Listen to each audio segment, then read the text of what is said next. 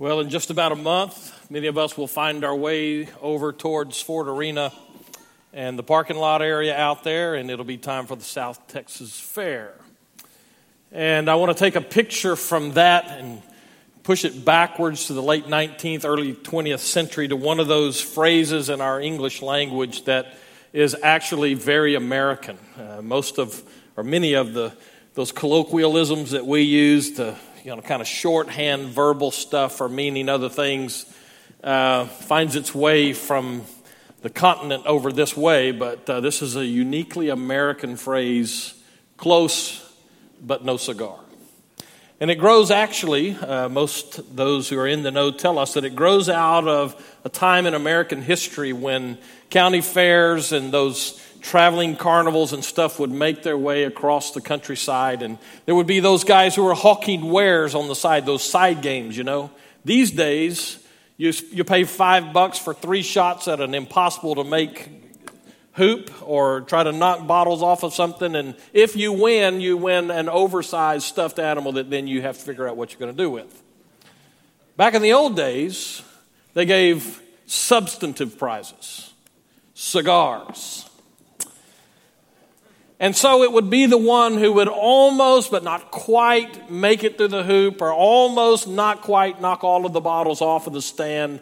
And you would hear the guy running that little deal as a way of drumming up business. Close, but no cigar. I want to use that phrase today in a challenging way as it relates to your Christian faith. As a matter of fact, as we come to the passage today, if you have your Bibles, go with me to the book of John uh, chapter 6, and we'll be there in just a few moments. But as we come to this, it, it seems like Jesus is saying close but no cigar. Essentially, Jesus is communicating a truth here that says a little bit of belief falls short. It's, a, it's an interesting thing. As a matter of fact, I want to invite you to kind of buckle up today and put on your, uh, your defensive armor just a little bit. It's not that I'm going to be trying to hit you with stuff, but Jesus says some stuff here, and he does some th- stuff, and he takes positions here that uh, might well have gotten him kicked out of a Southern Baptist Convention seminary evangelism class. It is now the fourth sign John has laid out a, an approach in this gospel. It is very theological, it is very, very much a moving from sign to sign, miracle to miracle approach that John uses here. And, he's going to begin to intersperse in between these signs with some of these I am statements that Jesus made, and we'll circle back after we get all seven of the miracles in. Uh, but at this point, now we're in the fourth one, we're, that, we're halfway through. And Jesus well, since the last one, where we left off last week, Jesus was in Jerusalem and he had healed somebody on the Sabbath, and it torqued, pretty severely torqued the uh, religious leaders of Jerusalem. And so they started, it says there, to, to persecute him, which also means to prosecute him. And ultimately, the, the events of the last sign that John records will culminate in Jesus being killed on a cross. Those, those people were serious about going after him. But now we, we do that geographical ping pong that it seems that John is, is uh, adopting here. And so no longer are we down in Jerusalem in the south, but now Jesus is back up around the Sea of Galilee in that area where he's already done two of the three signs we've looked at, and the crowds now are beginning to press in on him. And matter of fact, we start reading in verse 1, and we'll read a few verses here just to set the scene. And John says, chapter 6, verse 1 And after this, Jesus went away to the other side of the Sea of Galilee, which is the Sea of Tiberias. And a large crowd was following him because they saw the signs that he was doing on the sick. Jesus went up on the mountain, and there he sat down with his disciples. And now the Passover, the feast of the Jews, was at hand. And with those four verses, John lays out the scenario for us. Jesus on the side of the Sea of Galilee, up near Capernaum, in that, that really kind of the headquarters of most of his ministry during his time here on earth. And he's stepping back into the sea of human need that seems to be everywhere. With this, it seems like it must be a great place for a pop quiz. You remember pop quizzes? Now, some of y'all are still in school. Some of you think you'll never get out. You might, you might not. Just keep trying, keep shooting.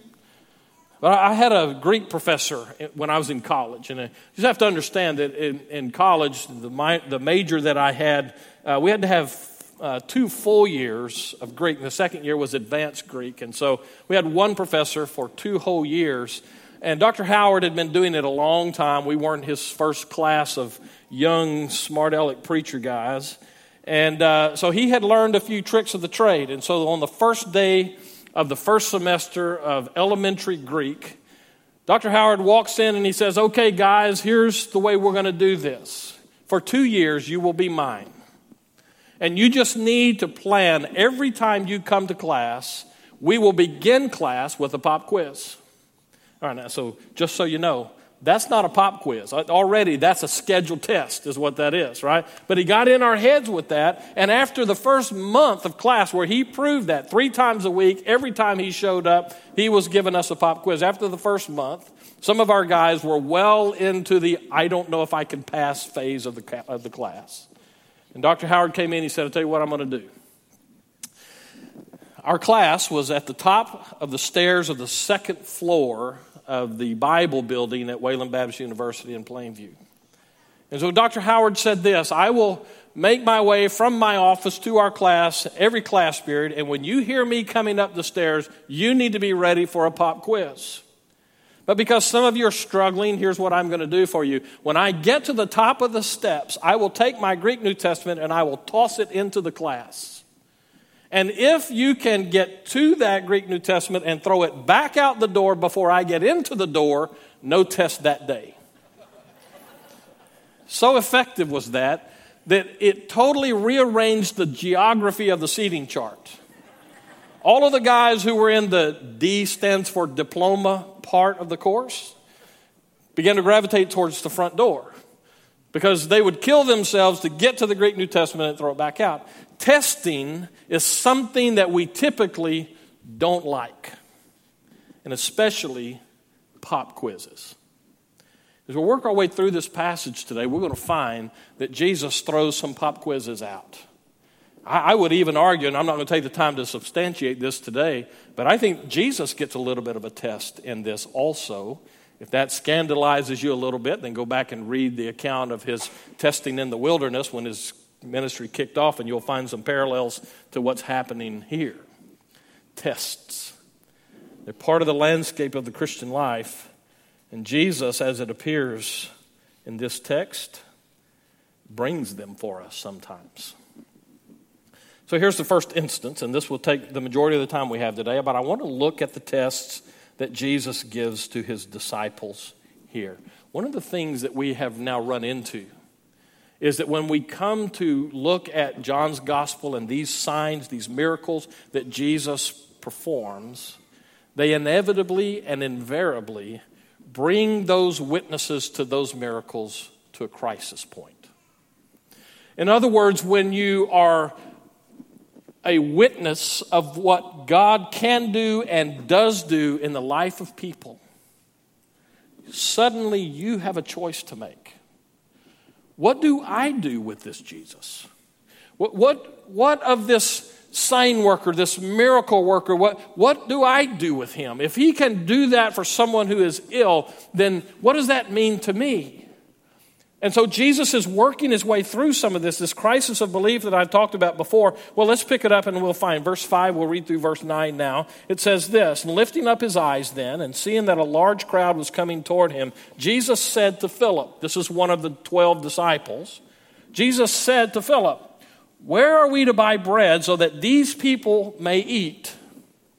And he said this to test him, for he himself knew what he would do. Philip leads the charge for those disciples who are satisfied with making a D in the course. He, gives an answer, but it just happens to be the answer to a question Jesus did not ask. Jesus said, Where are we going to get this? How are we going to do this? And Philip defaults to, Well, well here's what we can't do. Philip was apparently the accountant of the group, the bean counter, because he knows, as he does quick mental gymnastics, what we cannot afford here verse 8. Excuse me, verse 7. And Philip answered him, 200 denarii, that's basically 200 days worth of wages. 200 denarii worth of bread would not be enough for each of them to get a little. In other words, if we had enough money for 200 days worth of labor, with all of these people who are out here, uh, we still, everybody would get maybe a bite.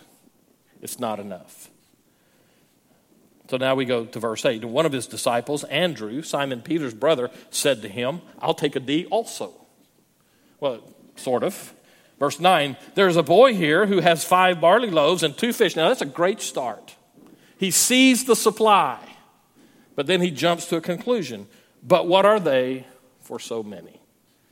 And so Jesus now is confronted with these disciples who have been involved in the course.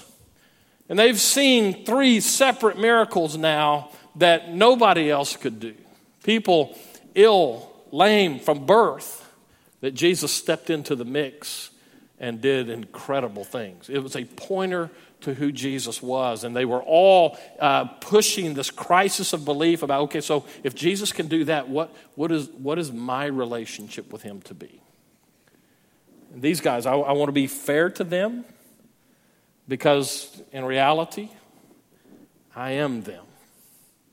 I want to be fair to them to say, well, you know, they haven't seen all that there was of Jesus. They're still relatively uh, early into this process of watching him and growing with him and, and following him. So I want to give them some credit here, but the problem with that is that Jesus clearly sees and his interest clearly goes beyond their comfort level. Here's why I say that. Think about what's happening here. Now, we, we all, I suppose that everybody in here knows this story the feeding of the 5,000. We know this story. But I want to invite you to step back from it long enough and ask some really searching questions. A friend of mine years ago said this to me. We were in a, a prayer meeting, we were doing a youth camp together, and, uh, and he said, You know, has, has it ever occurred to you that nothing ever occurs to God? And I, so I smacked him. I, I, you know, no, never occurred. I never really thought about that. But want you think through that. Do you think that Jesus was caught off guard with the fact that dinner time was rolling around here? You see, that's the part of the story that we don't always stop and, and consider. This is not like this is a surprise to Jesus. He doesn't look around and go, oh my goodness, look at the time. We should have brought supper.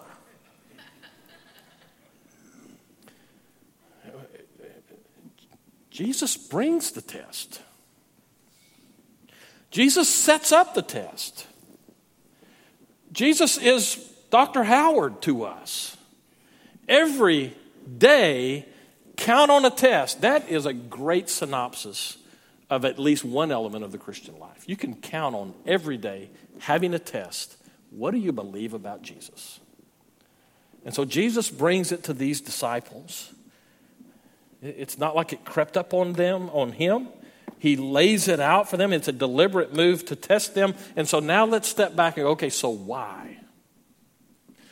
Why would Jesus do that? Does he, does he always used to think, I, I think I want to be a professor?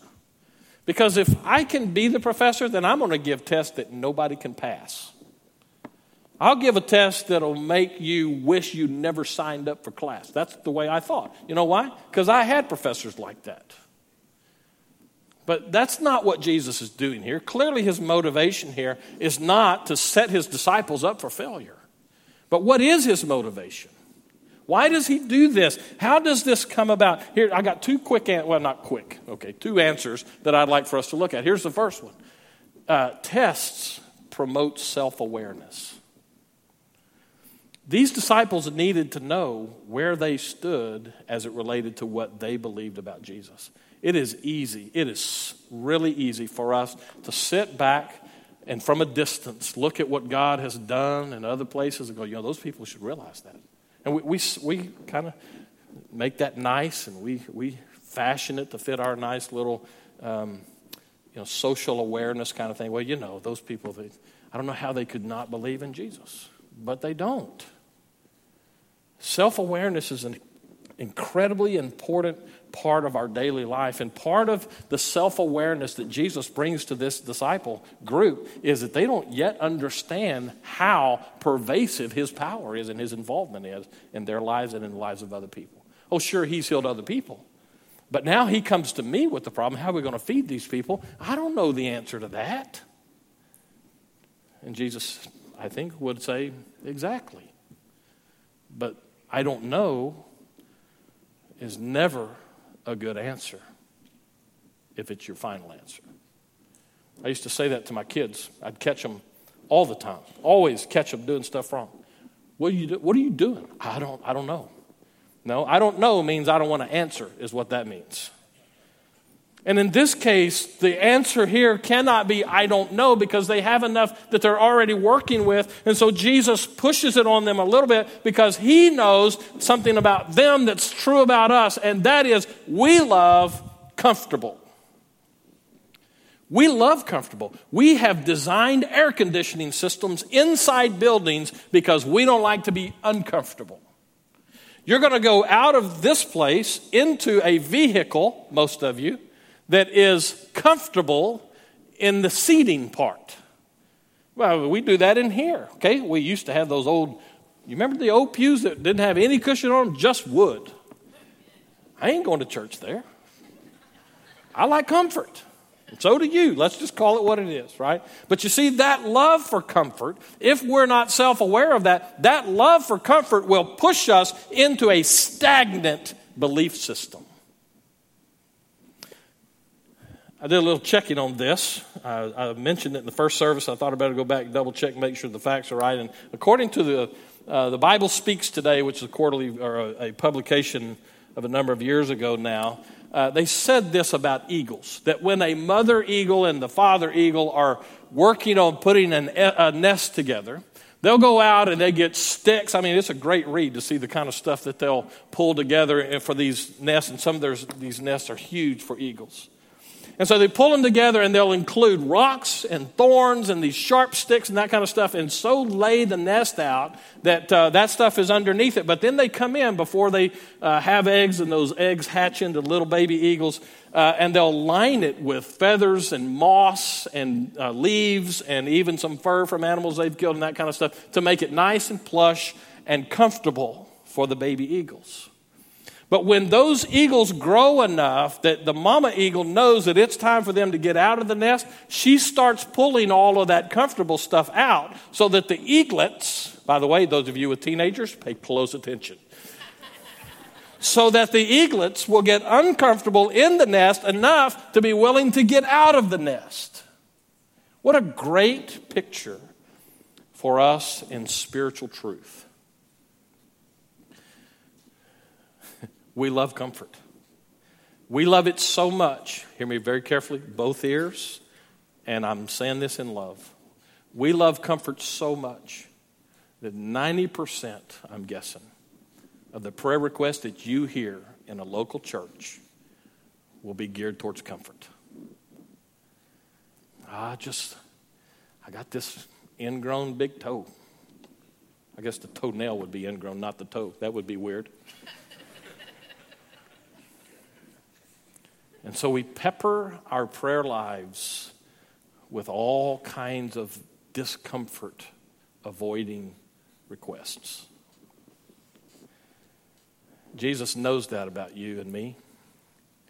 And he knows that that level of belief, that very consumer driven level of belief, is insufficient for us in the long run.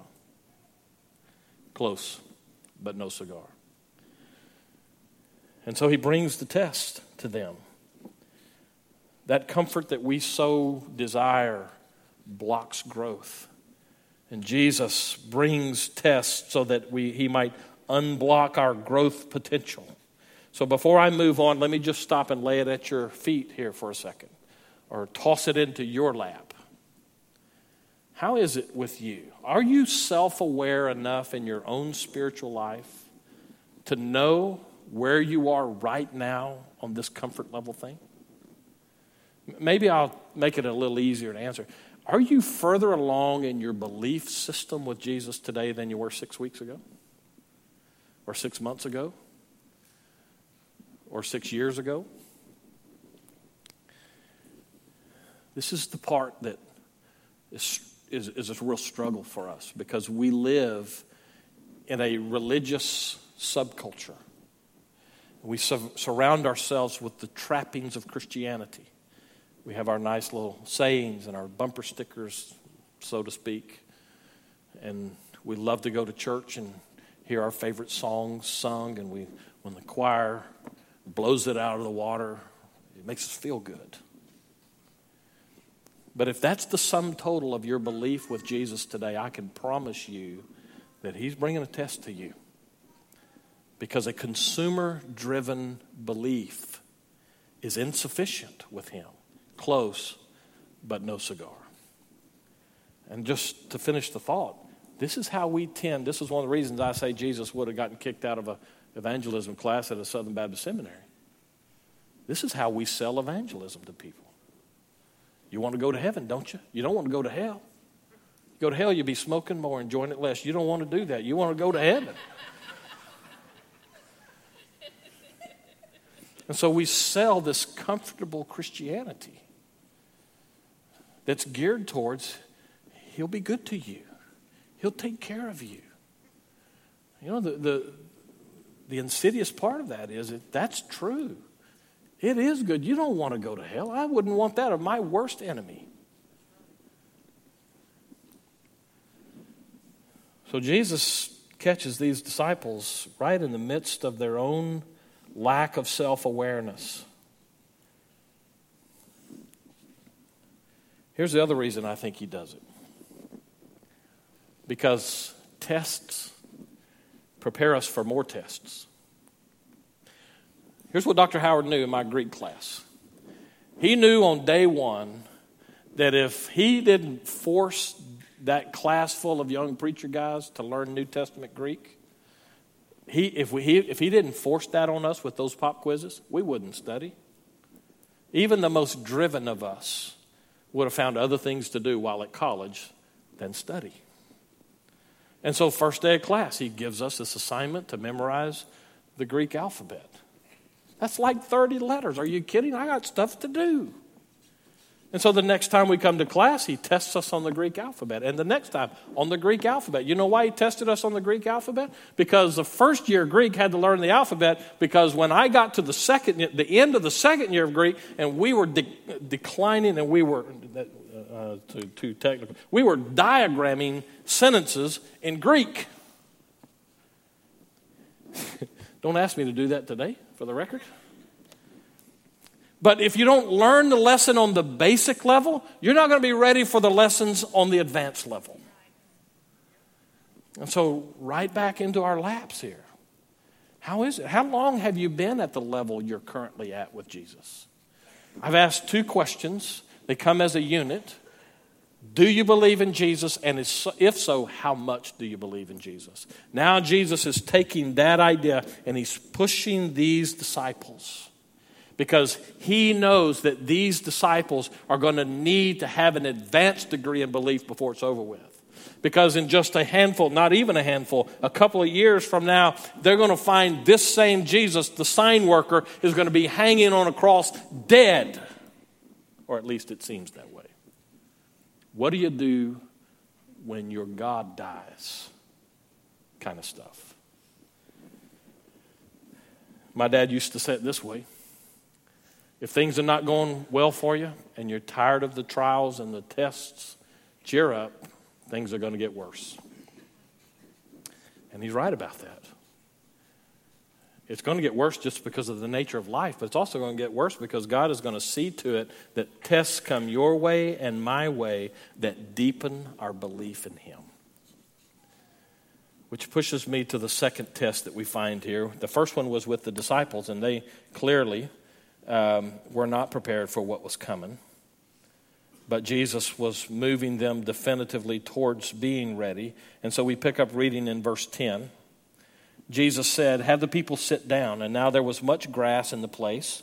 So the men sat down, about 5,000 in number. And Jesus then took the loaves, And when he had given thanks, he distributed them to those who were seated. So also the fish, as much as they wanted. And when they had eaten their fill, he told his disciples, Gather up the leftover fragments, that nothing may be lost. And so they gathered them up and filled twelve baskets with fragments from the five barley loaves left by those who had eaten. And before we move forward, and we'll get to the last couple of verses here in a minute, let's make sure that we stop, slow down a little bit here, because this is the extraordinary part. Imagine being on that hillside to see that happen. Imagine if you're Philip, the one who had the wrong or the right answer to the wrong question, to all of a sudden see what was just this little poor kid's lunch suddenly be enough to feed 5,000 men, and who knows how many women and children could have been with them. Not only did they get food, it says that they all had their fill. Now, I've been to some Baptist lunch meetings. Let me tell you something food doesn't go very far for some of us. Imagine the scene on that hillside with all of that kind of stuff, and imagine what that did in the, in the minds of those disciples. Wow. He heals sick people, but he makes food go a long way. Extraordinary stuff, this Jesus. And so the reaction seems positive. Look at verse 14. When the people saw the sign that he had done, they said, This is indeed the prophet who is to come into the world. Prophet in my Bible is capitalized, as it should be in yours also. This is one of those places where the crowd seems to be right but in being right, they're dreadfully wrong. You see, they, they get at least, there's probably room for a little bit of theological uh, fine tuning here, but they recognize that not just anybody can do what Jesus just did. And so they see the hand of God on him. And so they began to push it forward into that Jewish mindset that said there's a Messiah coming. And when the Messiah comes, we, the elect, the chosen of God, God's favorite people on all the planet, that's Old Testament. When that guy comes, we're all going to rise to the top. And this Roman occupying force is going to be pushed to the side, and we Jews are going to be number one from this point on. Now, this is about the people, but let me just throw the disciples back into this because one of the tests that they get in this here is, is on this very point.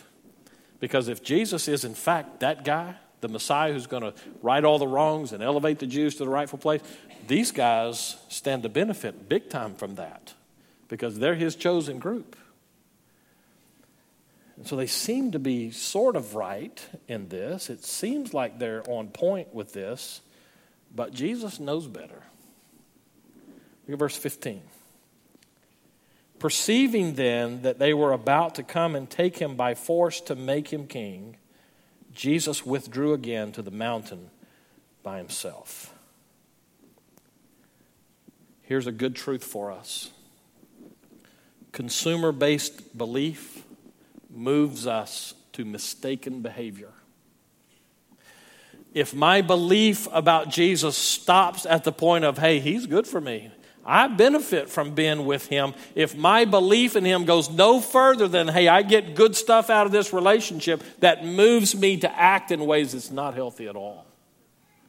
Because that perspective essentially puts me in position to say, if, like these people, if he can do that for us, feed us when we're hungry. If He can do that for us, then all we need to do is make Him king, and then we'll get Him to do everything else we want. In other words, that level of belief sets us up to act like we're God, and He's the delivery boy. Oh, we're eating up with that. Now, I love you and all that stuff, but I'm just going to tell you straight you're eating up with that. That's the sin nature in us. That, that part that says, I'll be in charge. I'm, after all, nobody's as smart as I am. No, no, none of us would say that. But it goes to our heads, doesn't it? You're driving into town, going to work, and some knucklehead didn't read the same driver's ed manual you read, and you, okay, I want to show them the way of the Lord because I know better, right?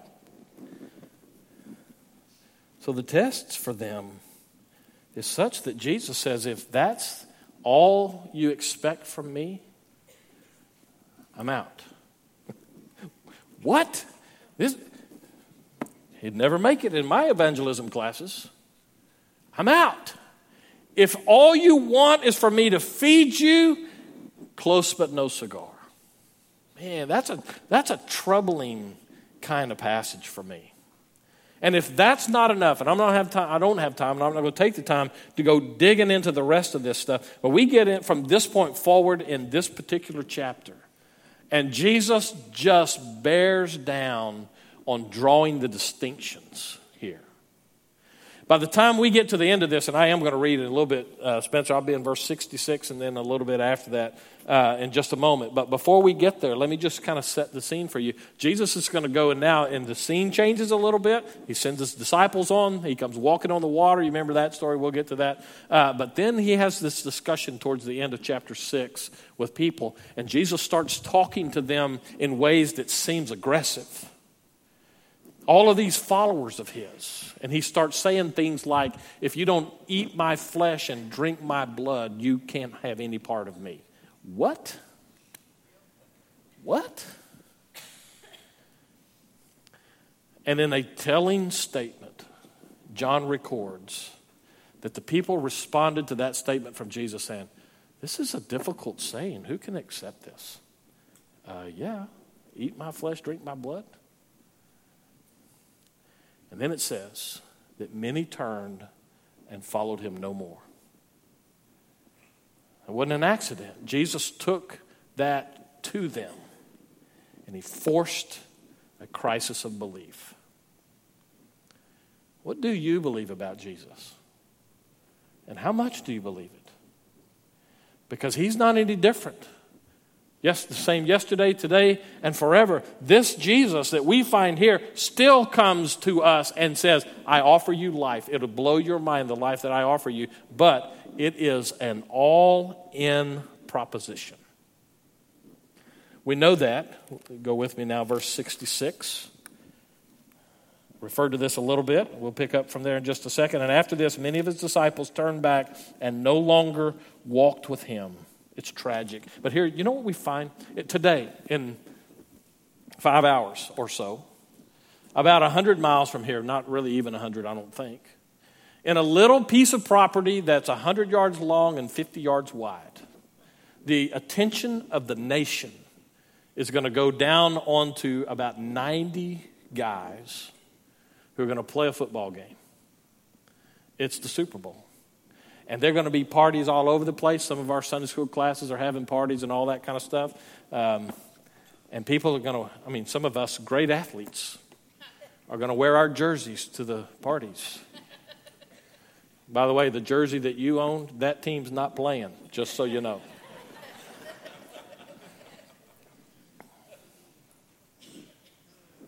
You know one thing about fans? Fans are fickle. That word fickle, we, Teresa reminded me today, we don't use that word very much. It means uh, they're not real consistent. As long as our team, whoever our team happens to be, is uh, blowing and going on seven week win streak, you let them lose two in a row, and all of a sudden we need, we need a new coach, we need a new quarterback. We, fans are fickle. Nobody knows that better than Jesus does and the people in this story who would move to make him king because he brought lunch now turn and follow him no more because he makes demands. But you see, that's the nature of him being God. He gets to make demands on us. And so, following from verse 66, we pick up in verse 67.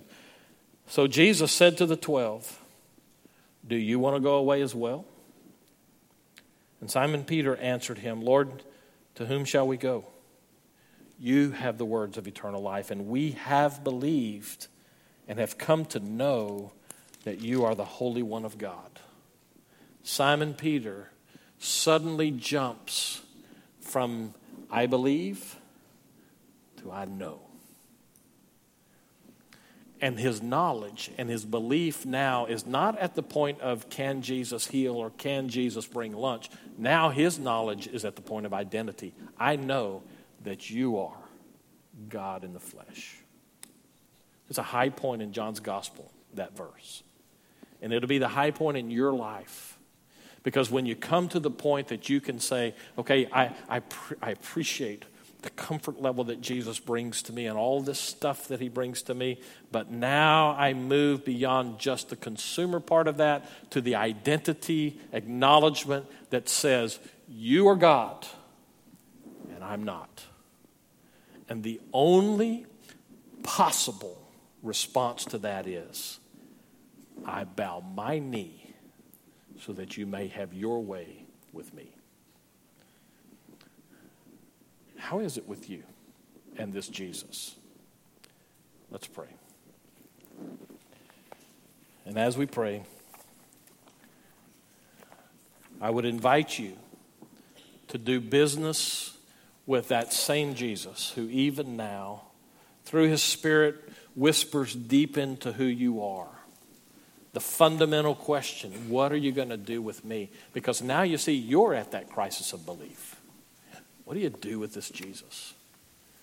If he is who he said he is, you have to respond to that. Do you know him as your Savior? Have you surrendered to him as King of Kings in your life? If not, that's the invitation for you now.